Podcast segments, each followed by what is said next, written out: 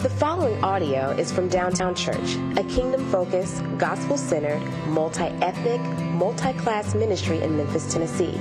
For more information, please visit downtownchurch.com. Today's scripture is from Isaiah chapter 11, verses 1 through 10. There shall come forth a shoot from the stump of Jesse, and a branch from his root shall bear fruit. And the Spirit of the Lord shall rest upon him the Spirit of wisdom and understanding, the Spirit of counsel and might, the Spirit of knowledge and the fear of the Lord. And his delight shall be in the fear of the Lord. He shall not judge by what his eyes see, or decide disputes by what his ears hear. But with righteousness he shall judge the poor, and decide with equity for the meek of the earth. And he shall strike the earth with the rod of his mouth, and with the breath of his lips he shall kill the wicked. Righteousness shall be the belt of his waist, and faithfulness the belt of his loins. The wolf shall dwell with the lamb, and the leopard shall lie down with the young goat, and the calf and the lion and the fattened calf together, and a little child shall lead them. The cow and the bear shall graze, their young shall lie down together, and the lion shall eat straw like the ox. The nursing child shall play over the hole of the cobra, and the weaned child shall put his hand on the adder's den. They shall not hurt or destroy in all my holy mountain. For the earth shall be full of the knowledge of the Lord as the waters cover the sea. In that day, the root of Jesse, who shall stand as a signal for the peoples, of him shall the nations inquire, and his resting place shall be glorious. This is the word of the Lord. Thanks be to God. Woo! Thank you, Verity. Great job. I think we found uh, somebody to read the scriptures every week. Wonderful. With authority and power and confidence. My goodness. Thank you so much. Well, we have a king that has no rival.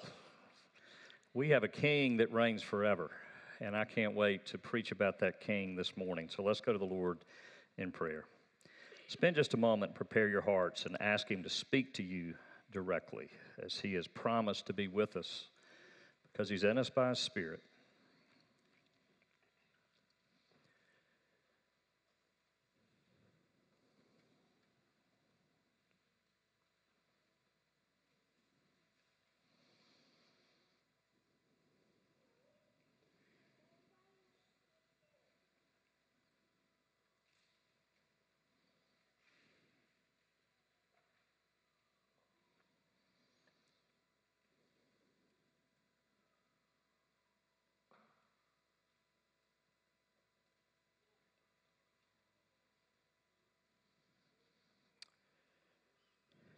Father, just hearing the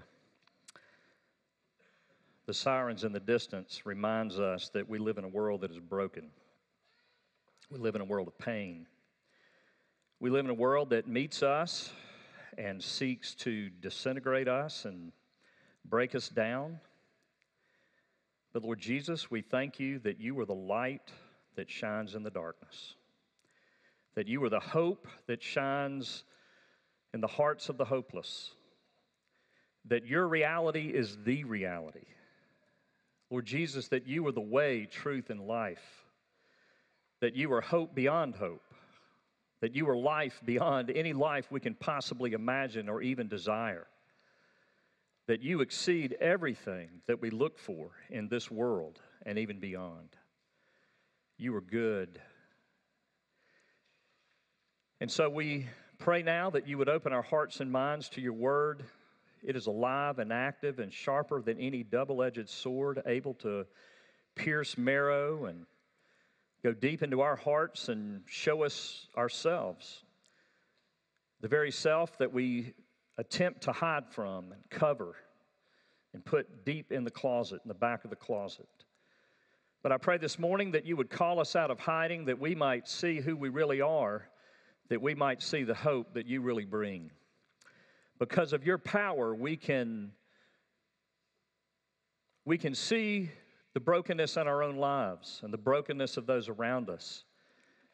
And we are not destroyed because, Lord Jesus, you lived, you died, you rose again, and you're coming back to make all things new. So be with us now by your Spirit. Come in power. Speak to us through your word. Transform us for your glory. Make us the community that you would have us be, that you were born in the flesh to make us. Lord, do it. We pray in Jesus' name. All God's people said, Amen.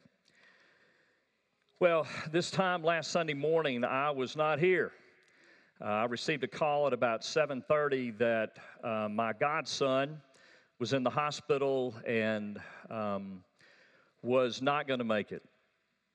He's 40 years old and he's been battling illness for several years. And the doctors called the family in and they called me. And so that prompted a very long day last Sunday, uh, on into Monday. And there is nothing, I don't think, any more unjust than death. Because it not only robs the individual of life, but it, it robs a wife of having a husband. it, it robs children of having a father. It robs parents of having children. It's an injustice, and yet there is hope in Isaiah because, as our text says, there shall come forth a shoot from the stump of Jesse and a branch from his roots shall bear fruit. A shoot from a stump, a branch from the roots shall bear fruit. Why? Because God is God. On most days on South Main, I see teenagers who no doubt have dropped out of high school selling candy up and down South Main one of them pretty much grew up in this church, and I talked to him frequently. I asked him where he got the candy. He said, with food stamps. he's hustling, he's trying to make it, he's doing what he's got to do. We saw reports last week that 1,500 high school students in the city alone were homeless last year we watch the news, or when we watch the news, or when we read the news, what do we see? We see babies, we see children, we see teenagers being taken from us by gun violence. And it's in that context that Isaiah prophesies there shall come forth a shoot from the stump of Jesse, and a branch from its roots shall bear fruit. Loneliness, isolation, depression, as we are swung out of the season of COVID, as we try to make sense of it all, as we try to understand the pain that's within us and what's happening in our changing world and our changing church. I watch the stock market because I'm getting to that age and I see and know that it lost at least 23% this year and those in retirement are suffering. But oh, there shall come forth a shoot from the stump of Jesse. There shall a branch shall come from its roots, and it shall bear fruit. Ukraine is experiencing the destruction from Russia. At least 15 provinces have no power in the midst of winter. Food is scarce, hope is scarce, and yet Isaiah speaks boldly and confidently There shall come forth a shoot from the stump of Jesse, and from its roots shall bear fruit. When Israel heard this, they were foreigners in a foreign land. They were in exile. They'd been ripped from their homes. They'd been ripped from everything familiar. They were basically slaves in a foreign place. They had no freedom. And Isaiah had the audacity to say, There shall come forth a shoot from the stump of Jesse, and a branch from its roots shall bear fruit. And what Isaiah is saying is, There is hope beyond hope, dear friends. There is hope in the midst of your pain. There's hope right where you are. Here's the problem with suffering. Here's the problem with the brokenness of this world and our own personal brokenness. It, it, it, attempts to isolate us and, give, and make us hopeless. But, friends, the hope of the gospel comes right to that point and says, There is hope when there is no hope with Jesus. There is power when there is no power with Jesus. There is light in the midst of your darkness. You can go forward because you have a God that holds you and protects you and is for you. This is the message of, of Christmas. In Isaiah 9, Isaiah makes this prophecy right, you know, a couple chapters before, and he talks about how um, one day, someday, the weapons of war are going to be melted down into, into uh, tools to farm because we won't need weapons anymore because it'll be a, an age of peace and an age of peace forever. Why? Because for unto us a child is born, unto us a son is given, and the government will be on his shoulders, not the shoulders of a president, not the shoulders of some foreign king, but on our king. And he shall be called Wonderful Counselor, Mighty God, Everlasting Father, Prince of what? Peace. There is hope, dear friends. But this is a message of hope. This is a message of justice for the oppressed. This is a message of hope for the hopeless, not just so that we might rest in it, but that we might be about it. If you remember a few years back, our long march through the book of Isaiah, it starts out with these words in Isaiah 1, chapter 10. There's, there's a rebuke to God's people. And, and this is how it reads When you spread out your hands in prayer, I hide my eyes from you. Even when you offer many prayers, I'm not listening. Why? Your hands are full of blood. Wash and make yourselves clean. Take your evil deeds out of my sight. Stop doing wrong. Learn to do right. Seek justice. Defend the oppressed. Take up the cause of the fatherless. Please the, uh, plead the case of the widow. Friends, God's heart is to make all things wrong right. His heart is to take this upside down world and turn it back right side up to, that our experience might line up with His truth and what we've been created for, that we might find home for once in our lives forever. This is the hope of the coming King. The hope is this that God brings this broken world and this fallen world into restoration. The main idea this morning is simple.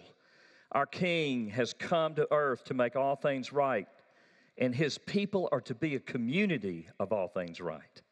We are to be a people that are working toward the end of what he's working toward. We are to be a just community that cares about one another, sacrifices for one another doesn't just come and enjoy our personal salvation, but our personal salvation, the realities of our personal salvation, move us toward one another in a powerful way that we might be a radical community in this world that is all about itself. We are a community that's all about each other and even the world. Let's look at it. This is the message of Christmas. At first, we need to see the king comes to bring righteousness and justice to the poor and oppressed. Look at verses 4 through 5. With righteousness he shall judge the poor, and decide with equity for the meek of the earth. And he shall strike the earth with the rod of his mouth, and with the breath of his lips he shall kill the wicked. Righteousness shall be the belt of his waist, and faithfulness the belt of his loins. It's interesting that this promise is, doesn't necessarily line up to what we long for. It, it, it's interesting that this promise is not that he's going to come and give us whole 30 Iron Tribe, Orangetheory bodies. he, he doesn't say he's coming to make us filthy rich. It, it doesn't say that, that he's coming to give us game like Michael Jordan or Tiger Woods. It says he's coming to bring righteousness and justice. Why is this important? It's so important that we understand what Jesus came to do and what he's all about so that we are about the same thing, but also that we understand Christ and Christianity. When I hear people say, Christianity is just not working for me, No, what you're saying is, is that Jesus is not hadn't got in line with my kingdom principles and my kingdom objectives. Because what is the reality is he he has come, he is king, so he sets the agenda. And our peace and our happiness and our joy comes in line when we come in line with his will, not when we're trying to get him to come in line with our will. That's when we lack peace. Bruce Waltke, a famous Hebrew scholar, um, there are a couple people in here may have heard of him. I know probably Wayne Denny has. Um, this is what he this is how he translates this word righteousness that that you know jesus come to bring justice and righteousness. He, he says this when you see the word righteous and you see the word wicked let me tell you what it means. The righteous person is the person who disadvantages himself or herself for the community and the wicked person is the person who sees his or her resources as just belonging to them. Is that how the American church has defined righteousness? No. we, try to make it personal morality. When in effect, it, it's, it's about my neighbor. It's about how I treat my neighbor. I'm righteous when I'm not thinking about me, but I'm thinking more about my neighbor, and I'm sacrificing and laying my life down for my neighbor. That's what righteousness is all about. What Isaiah is prophesying is not that this new king is going to judge the poor, but he's going to bring equity and, and, and justice for the poor. One will have one will, will not have too much and one have too little. When Jesus takes the, the throne, there will not be the filthy rich and the absurdly poor, but there will be a willing, grace motivated generosity. Hear me. And now, every time I preach this, some of our minds go from here to politics. I'm not talking about out there, I'm talking about in here. I'm talking about the community, the politics of the church, if you will the kind of community we are to be. That's what we're looking at here. And what Isaiah is saying here is that, that when the king comes, he is going to bring so much power to us, he's going to free us to the extent that we care more about each other than we do about ourselves. Paul gives a picture of this, of how this was working out in the church in Corinth. 2 Corinthians 8 Paul says this I'm not commanding you, but I want to test the sincerity of your love by comparing it with the earnestness of others. For you know the law of the land. No, you know the grace of our Lord Jesus Christ, that though he was rich, yet for your sake he became poor, so that you, through his poverty, might become rich. There it is. Jesus leveraged his resources for our good, your good. Our desire is not that others might be relieved while you are hard pressed, but that there might be equality. At the present time, your plenty will supply what they need, so that in turn, their plenty will supply what you need. The goal is equality, as it, as it is written. The one who gathered much did not have too much, and the one who gathered little did not have too little. You see, this is the hope and the power of the gospel. It's not that God comes to make us filthy rich, but God comes to free us from the need to be filthy rich. He comes to free us from, from the need to have money to feel good about ourselves. We don't have to hoard. Why? Because our King owns the entire universe and He's for us and loves us. We can rest in Him, and we're going to get to that kind of rest soon. Can you imagine contentment, love, mercy, freed to think more about others than ourselves? This is the community of shalom. Neal Plat- Plantinga uh, writes this.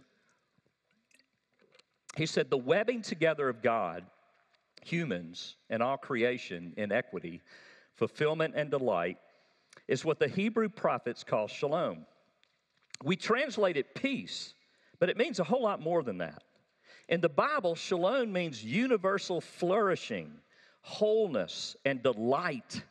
A rich state of affairs in which natural needs are satisfied and natural gifts are faithfully and fruitfully employed, all under the ark of God's love. Shalom, therefore, is the way things ought to be. Shalom is complete and thorough peace. That's what our King has come to bring us. The opposite of peace. And I love what Isaiah does here in this passage is he, he, he shows us peace by contrasting um, peace with violence. Listen to these verses, verses 6 and then 8 through 9. The wolf will live with the lamb. What's wrong with that picture? The wolf loves to eat the lamb. All right? The infant will play near the cobra's den. Are you kidding me? What are those parents thinking? They don't have to be protective. Why? Because there's utter peace between man and creation. The young child will put his hand into the viper's nest.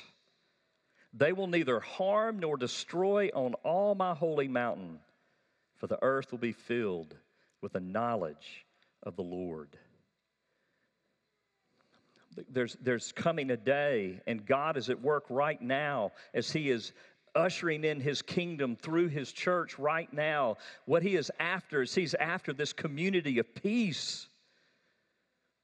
And if you think about, we can take this, we're talking about the poor and, and um, the oppressed, we have to go there and that we have to understand that it's not just uh, man's relationship with animals that needs peace, needs work, but it's man's relationship with man. What is poverty all about? Poverty is, well, let's just go this way. There, there are always enough resources. There are always enough resources where there shouldn't be poverty. And so, poverty is the withholding, or the cause of poverty is the withholding of resources from those that need it by those that have it. Now we're getting close. God blesses, God blesses, yeah, you, you see, poverty is the result of, of basically hoarding. It's wealthy people hoarding, and all of it, many of us in here, 95% of us are going, yeah, those rich, wealthy people. Well, everyone in here, probably 99% of us in here are the wealthiest people in the world compared to the rest of the world. So we're not talking about the richest person in your mind, we're talking about you and me. This is who this message is to. You see, hoarding wealth is committing violence against one's neighbor. That's not going to happen in the kingdom of God. God doesn't blame the poor for being the poor. Now you say, well, Paul says, if a man doesn't work, neither shall he eat. Right. But a person not working is not the cause of poverty. And the scriptures um, do not browbeat the poor, but they condemn and, and call the rich to repentance, which is what I just read in Isaiah 1 and 10. Um, and so we, we see this all throughout the scriptures. Uh, we see this of, uh, that this is the heart of the kingdom, that the community of God's people is one in which we are sharing with one another. Luke chapter 3, John the Baptist comes, he preaches, he's baptizing people. And the crowd asked this question, and the crowd asked him, What then shall we do? And he answered them, Whoever has two tunics is to share with him who has none. Do you have two shirts? You're wealthy. This is, this is what John the Baptist is saying. This is not rocket science. This is whoever has two tunics is to share with him who has none. And whoever has food is to do likewise. You got a full plate? Well, you could get half of it away or maybe a fourth of it. That's, that is the kingdom of God. That is the kingdom principle. Tax collectors also came to be baptized and said, okay, so how does this whole thing, how does this whole kingdom thing apply to us? Uh, Teacher, what should we do? He said, collect no more than you're authorized to do. So you say, well, that's just capitalism. I mean, that's just smart business. Well, we got to figure out what that, how that applies. I don't, I don't know. I'm not smart enough to know, but I know that we got to think about it if we're going to obey it. Collect no more than what you're authorized to do. Soldiers also asked him, And what shall we do? And he said to them, Do not extort money from anyone by threats or false accusation, and be content with your wages. This is the end to which King Jesus frees us. Now imagine if we, the church, let's just say downtown church, imagine if that was the community that we, that we really are. We would be a radical community of love that would stand out to the city, if not the world. So much more. Well, that's a whole sermon series. Jesus came to free us to this end. Then, secondly, this king, are we loving Christmas yet? Everybody ready to go Christmas shopping after, after the service? I'm sorry. We're just preaching uh, Isaiah 11 here. Uh, this, there's good news coming, I promise. Uh, great news. Uh, and that's, that's pretty good news, too. It's pretty amazing to see um, the vision of the kind of community God calls us to be. But number two, this king will also unite the nations. Um, Verity didn't read it because I didn't ask her to read it, but I'm going to read uh, verses 11 and forward. Or actually, oops. Yeah, that's right. 11 forward. In that day, the Lord will extend his hand yet a second time to recover the remnant that remains of his people. From Assyria, from Egypt, from Pathros, from Cush, from Elam, from Shinar, from Hamath, and from the coastlands of the sea. He will raise a signal for the nations and will assemble the banished of Israel and gather the dispersed of Judah from the four corners of the earth. The jealousy of Ephraim shall depart, and those who harass Judah shall be cut off. Ephraim shall not be jealous of Judah, and Judah shall not harass Ephraim. But they shall sweep down on the shoulder of the Philistines in the west, and together they shall plunder the people of the east. They shall put out their hand against Edom and Moab, and the Ammonites shall obey them. And the Lord will utterly destroy the tongue of the sea of Egypt, and will wave his hand over the river with his scorching breath, and strike it into seven channels, and he will lead the people across in sandals. What in the world is this talking about? It's talking about when the king comes, he is going to unite all peoples that are non united. He's going to make enemies brothers and sisters. He's going to make those who naturally hate each other love each other to the point that they are living in a just community, sacrificing for one another, not blaming one another, not taking advantage of one another, not extorting from one another, but laying their lives down from one another. This is Matthew 24, and he will send out his angels, Jesus, with a loud trumpet call, and they will gather his elect from the four winds from the end of heaven to the other.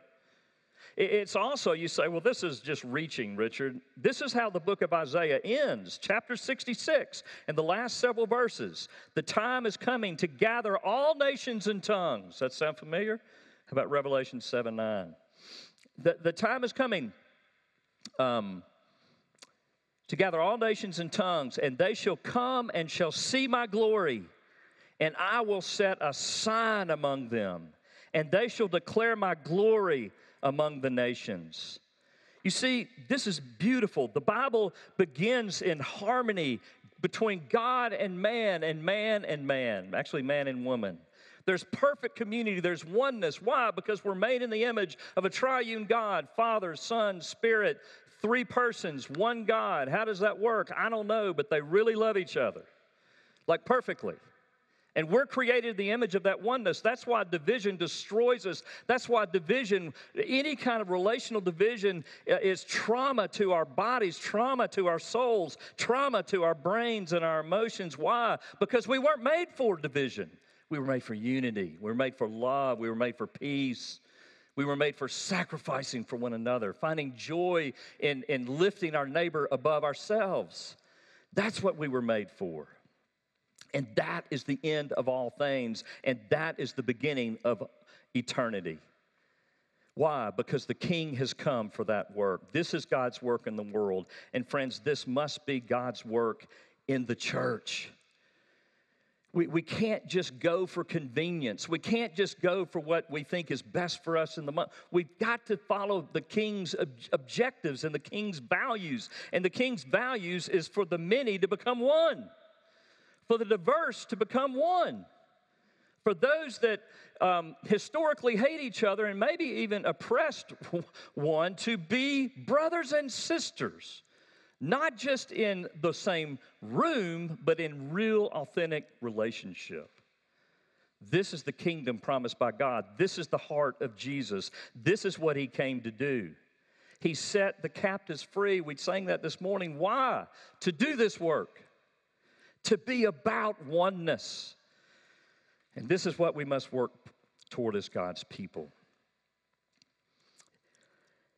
I love what Paul says in Galatians 6 2. He says, Carry each other's burdens, and in this way you will fulfill the law of Christ. He didn't say, Get along, and you'll fulfill the law of Christ. He said, Own your neighbor's burdens. Do you know how hard that is? That's what I was doing last Sunday. I was taking the burden of my dying godson on myself. And it hurts like hell because it's not supposed to be. And you, you have a friend who's lost their job, you have a friend that's lost their child. We're, we're not doing enough if all we're doing is standing up here praying, just offering a prayer and then going about our business. Are we getting deep in each other's lives to where we're carrying each other's burdens? Are we getting so deep in each other's lives that we really understand what each other is going through, has gone through, will go through? Are we getting that deep? You see, a reconciled world, a community or church is not merely a world in which we accept each other, one in which we sacrifice for each other. And that has to be the wheelhouse of the church. Why? Because of Isaiah 53. The suffering servant. He was pierced for our transgressions, he was crushed for our iniquities. The punishment, his punishment brought us peace. That's how we are to live in this life. We are to live in this life, laying our life down for the good and the flourishing and the prosperity of our neighbor who we know is hurting. Yesterday, I put a need on the realm, and it was a big need. And within 30 minutes, that need was met. And this is somebody donating something of pretty big worth. And this is what that person said when I said, Thank you so much. And we were talking, they said this. They said, I'm just glad we're in a position to do so. That hit me. I mean, I didn't tell them anything about this, what I was preaching today, but that's exactly what I'm talking about. We have an extra car, we have an extra, somebody needs it, we give it. It's that simple. Why do we do it? Because that's what Jesus has done for me. Eh, we don't need to have a TV network where you know we don't have to be Oprah. You get a car, you get a car, you get a house, you get a house, you get food. No, we do it quietly. Why? Because we don't need any recognition. Why? Because Jesus deserves the recognition because He's the one that has freed us to be able to do it. He's the one that gave us the, the hands and the feet and the, the strength to make any money we've ever made. He is the one that has blessed us, but why has He blessed us that we might give? Why has He put food on our plate that we might put some on somebody else's plate? This is what He has done for us. And then, thirdly and finally, the King brings real rest. In that day, the root of Jesse, this is verse 10. In that day, the root of Jesse, who shall stand as a signal for the peoples. Man, I love this. Of him shall the nations inquire. they're they're going to hear about this sign and they're going to inquire about him, and his resting place shall be glorious. How many people are tired this morning? How many people are, there we go. I am too. Hadn't been sleeping well for months. But oh, I've got to rest. That's what this passage is saying. The challenge of the real kingdom agenda of justice and equity and unity and, and, and laying our lives down for our neighbor. It is exhausting and sometimes it feels like it's too much. You know why? Because it is too much.